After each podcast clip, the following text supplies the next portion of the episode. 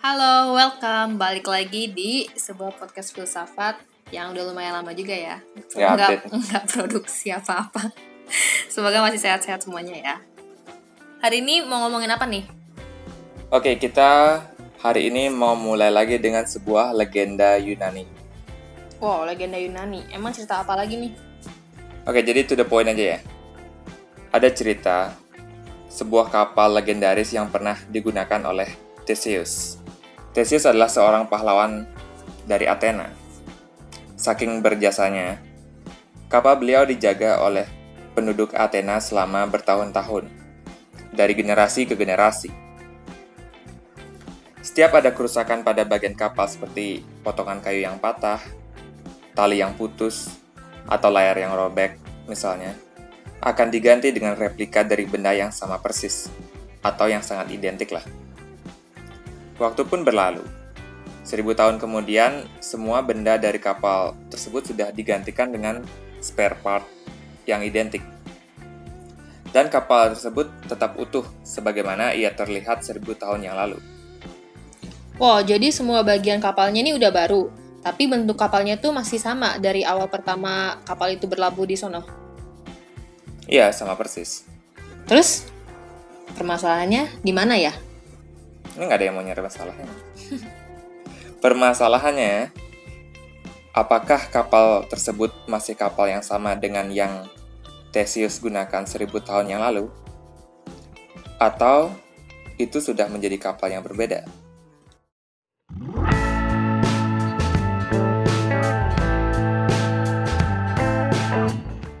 Tricky banget sih nih buat jawab pertanyaan yang ini.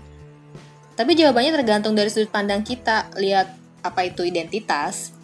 Ya, secara definisi identitas itu kan sesuatu karakteristik yang dimiliki suatu hal yang membuatnya menjadi hal tersebut. Nah terus, jadi jawabanmu apa? Apakah itu kapal yang sama atau enggak? Ya, kalau berdasarkan definisi yang aku bilang tadi tuh, ya seharusnya itu kapal yang sama, karena kapal tersebut masih memiliki karakteristik yang sama dengan kapal yang digunakan si Theseus berapa ribu tahun lalu. Oke, tapi bagaimana suatu benda yang sudah berubah seiring berjalannya waktu dapat mempertahankan identitasnya? Iya ya. Ya kayak kamu pas saat bayi deh, dengan kamu yang sekarang punya identitas yang sama. Tapi sangatlah beda kamu saat bayi dan kamu yang sekarang. Ya, ngomongin identitas bisa sangat memusingkan dalam filsafat karena selayaknya kapal Theseus, semua hal berubah seiring berjalannya waktu. Dan maka dari itu, sesuatu hal yang berubah haruslah memiliki identitas yang baru. Namun seperti yang kamu bilang, kapalnya tetaplah kapal yang sama dengan yang 1000 tahun silam gitu. Jadi yang kita pengen tahu jawabannya adalah kenapa identitas dapat bertahan seiring waktu berjalan gitu. Iya. Pertanyaan semacam kayak gitulah. Kok aku bisa yakin aku adalah orang yang sama dengan bayi yang dibawa oleh orang tuaku dari rumah sakit pada tahun 1996. Dan aku cukup yakin nanti 50 tahun ke depan ada kakek tua yang ubanan dan keriput yang merasa dirinya adalah Yoga Duyangga. Dan kalau diamati sekilas, yang tetap utuh tentang identitasku ya cuma namaku. Apakah yang membuat identitas itu bertahan adalah nama doang? Ya enggak dong. Faktanya kan ada yang berubah namanya. Ganti nama ya? Iya, ganti nama gitu. Nah itu, para filsuf berabad-abad berusaha mencari essential property dari manusia. Essential property adalah hal yang tidak bisa dihilangkan dari hal tersebut. Dan jika emang essential property-nya hilang, dia berubah, bukan hal tersebut lagi. Ya, you get the point lah harusnya sih. Dan juga ada accidental property yang mana hanya atribut tambahan yang jika accidental property itu hilang, itu tidak akan merubah essential property. Ini sama kayak pembahasan kita tentang esensialisme ya? Yeah. Yang kita omongin tentang esensi dari sebuah pisau, dan yang terpenting dari pisau adalah mata pisau, bukan gagangnya. Ya, waktu itu pas kita bahas esensialisme dan eksistensialisme, kita sempat singgung itu. Dan kalau ngomongin makhluk hidup lebih sulit lagi. Ambil contohnya anjing deh. Kenapa anjing? Kalau anjing kakinya hilang satu, kita masih bilang itu anjing kan? Ekornya hilang, kita tetap bilang itu anjing. Nah, terus batasnya di mana? apa yang hilang dari anjing yang membuat kita berhenti bilang itu anjing gitu. Hal itu pun berlaku dengan manusia. Apa yang tidak bisa hilang dari manusia? Tangannya kah? Kakinya kah? Apa sifat, kepribadian, atau apa? Terus, gimana filsuf mencoba membuat hal ini masuk akal? Nah, ada dua teori yang menjelaskan mengapa identitas tetap bertahan seiring berjalannya waktu. Pertama ada body theory atau teori tubuh. Teori ini menjelaskan bahwa identitas personal atau personal identity tetap bertahan seiring waktu berjalan karena kita tetap berada di tubuh yang sama, dari lahir hingga mati. Ya, tapi nggak benar dong, nyatanya bahwa tubuh kita selalu berubah dan diperbarui. Iya, aku juga sempat googling tadi, barusan banget. Bahwa seluruh sel dalam tubuh manusia terganti seluruhnya sekitar kira-kira setiap 7-10 tahun. Jadi bisa dibilang, kamu memiliki tubuh yang baru itu dalam setiap 7-10 tahun gitu. Ya, kayaknya kurang meyakinkan deh tuh kalau yang body theory. Iya, dan ada sebuah eksperimen pikiran dari... Aku lupa siapa. Ntar aku masukin di deskripsi. Harus nyari. Nah, kayak gini eksperimen pikirannya. Coba bayangkan kita berdua ini nih, diculik ilmuwan gila. Terus kita dibawa ke laboratoriumnya. Kita berdua diikat di sebuah alat yang dapat menukar isi kejiwaan kita. Setelah prosedurnya selesai dilaksanakan, isi kejiwaanmu ada di tubuhku dan isi kejiwaanku di tubuhmu. Bertukar pikiran lah. Nah sekarang anggap kita nggak kenal dari awal. Kamu ditawarin sama ilmuwan gila itu untuk memberi salah satu orang uang 1 miliar dan menyiksa satu orang lain dengan listrik atau apalah. Siksaan kejam. Nah, orang mana yang akan kamu pilih menerima uang dan menerima siksaan tersebut? Kalau aku pilih isi kejiwaanku untuk dapetin uang, tubuhku disiksa dong walaupun aku nggak akan ngerasa apa-apa. Ya karena kan aku yang di tubuhmu itu kan. Tapi kalau aku milih memberikannya pada tubuhku, jiwaku yang akan merasa siksaan walau itu dalam tubuhmu. Tahu ah pusing, nggak tahu apa yang harus aku jawab. Yang kamu nggak jawab nih, nggak tahu ya? Ya sih, emang bingung sih. Ya, tentu jawabannya tergantung yang mana kamu anggap dirimu, atau identitasmu, tubuhmu atau mental state-mu. Dan kamu pun nggak bisa jawab tadi kan? Tapi tetap aja sih, aku nggak tahu nentuin yang mana dapat duit, yang mana bakal disiksa. Tricky emang. Ya jangankan kamu, para filsuf aja ribuan tahun memperdebatkan tentang persoalan identitas ini. Oke nih, tadi kan kamu bilang ada dua teori yang ngejelasan persistensi identitas seiring berjalannya waktu. Terus, apa teori yang lagi satunya emang? Teori ini dari filsuf yang bernama John Locke, yang mungkin kita akan bahas suatu saat nanti. Kamu tahu John Locke? Tahu lah. Siapa? Tahu lah, pernah baca pokoknya. John Locke itu yang ngusulin itu loh. Tahu nggak? Tabula rasa. Pernah nggak dengar itu? Diajarin dulu. Itu kuliner. Tai. Tabula rasa itu blank slate. Manusia tuh lahir tuh kosong kayak kertas. Udah ngapain sih ngomong itu? Oke. Anyway, dia mengusulkan memory theory atau teori ingatan. Teori ini menjelaskan alasan kenapa identitas dapat bertahan. Ya karena terdapat memori atau ingatan yang bertahan meski tubuh kita secara konstan berubah. Dan ingatan tersebut membantu kita mengenali diri kita sendiri ketika kita kehilangan kesadaran. Contoh paling simpel yakni tidur.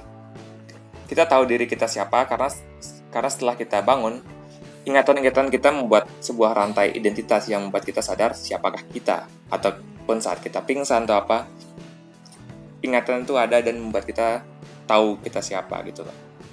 Berarti nggak kayak yang body theory dong. Memory theory ini cukup meyakinkan sih ya kalau menurutku. Tapi karena ini filsafat pasti ada dong celah dalam teori-teori ini. Iya, karena teori ini sangat bergantung pada memori, di mana identitas bertahan karena ingatan manusia saling terhubung dari satu ingatan ke ingatan lainnya. Terus permasalahannya adalah, apakah identitas dapat hilang jika manusia kehilangan ingatannya? Nah, jika kamu ketabrak kayak sinetron lalu hilang ingatan, apakah kamu bukan Emilia lagi? Apakah kamu berhenti menjadi Emilia pada saat itu? Dan bukan cuma itu, manusia nggak ada yang ingat ketika dia lahir kan? ya siapa juga yang mau inget pas proses kita keluar dari rahim ibu. Ya sih, untung kita nggak inget ketika kerjaan kita cuma makan dan berak di popok pas masih bayi. Dan terlebih ketika manusia tua dan mengalami demensia atau Alzheimer, atau bahasa awamnya pikun gitu.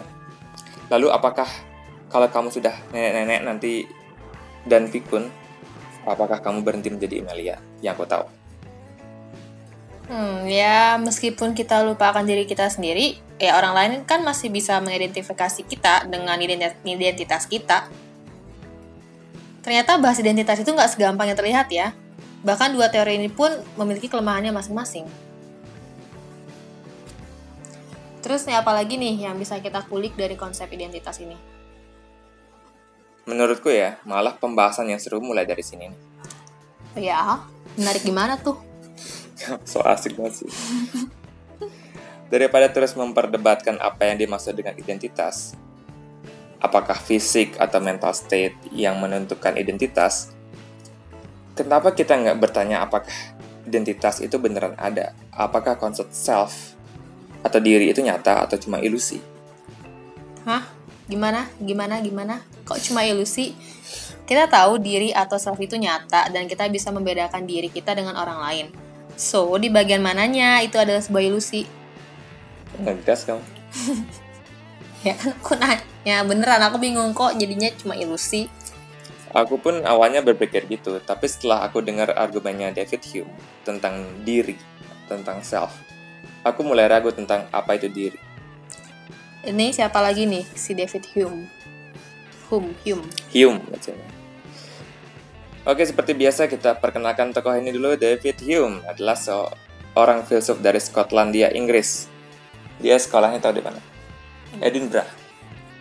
Okay. Kan ada kak fotonya Kak Dika sama David Hume. Dia hidup pada abad ke-18 Masehi.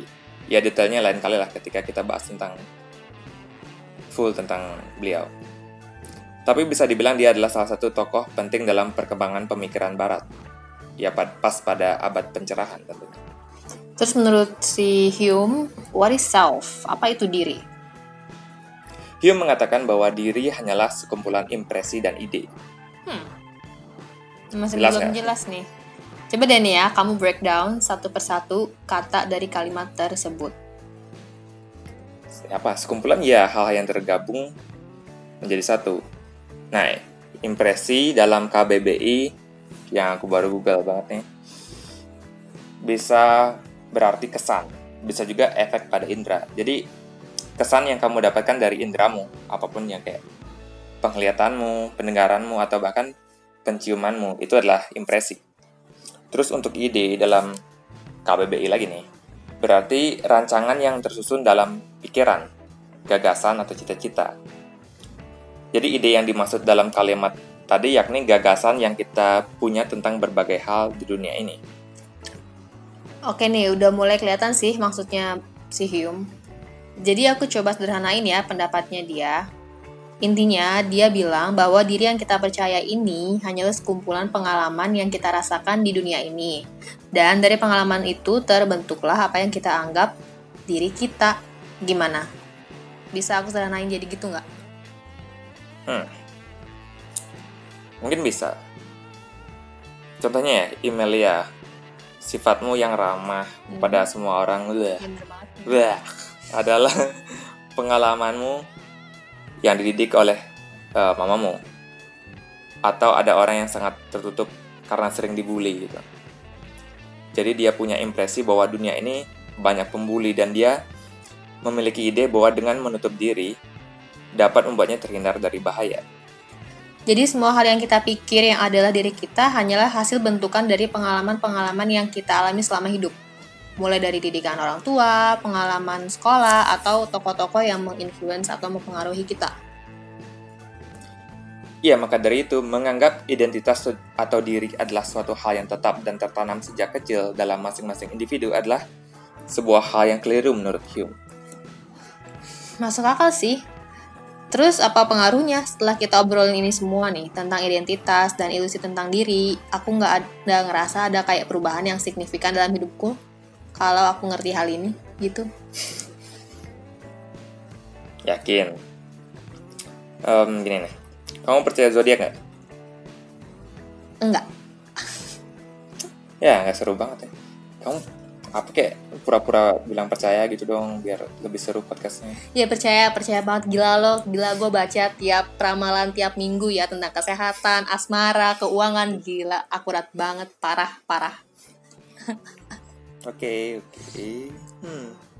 Dan kamu menganggap zodiak atau astrologi manapun adalah part of your identity. Yalah, zodiak itu mempresentasikan aku banget, nggak pernah meleset sedikit pun, ramalannya tepat banget, right to the point. Emang disuruh bercanda ini terlalu kelihatan banget. Enggak lah, nggak bisa dilebay-lebayin. Ya udah, kan ngelatih juga, siapa tahu beneran percaya jadinya. Ya banyak kok menurutku menganggap astrologi atau tipe-tipe kepribadian seperti golongan darah nih atau apalah sebagai bagian dari diri mereka. Terus kenapa emang? Menurutmu mereka delusional? Ya, aku nggak ada masalah dengan orang-orang yang percaya astrologi. Cuma, ketika orang itu terjebak akan identitas yang mereka percaya, di sanalah aku sih merasa ada masalah di sana. Terjebak gimana maksudnya? Contohnya nih, yang baru-baru ngetren nih, yakni semua merasa introvert nih kan ya. Nah, aku introvert. Aku lebih introvert. Ayo kita kasih tahu seluruh dunia kalau kita introvert. Kok malah bercanda sih? Oke. Biar gak dikira ngejek introvert ya, aku pun mau mengakui kebodohanku dan aku pun pernah terjebak dengan identitas.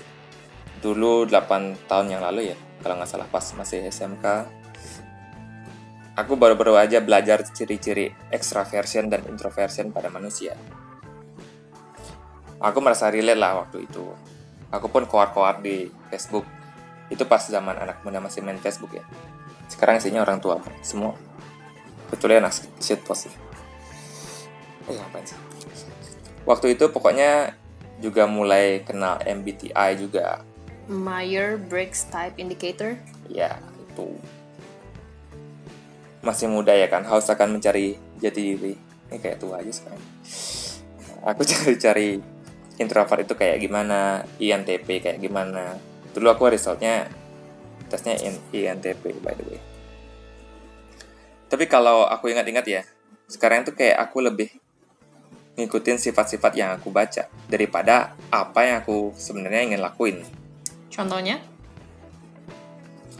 Aku ingat setiap dapat undangan ultah atau pesta apapun gitu, beberapa aku tolak karena terlalu ke brainwash bahwa introvert itu di rumah aja, pendiam, baca buku, dan lain-lain gitu.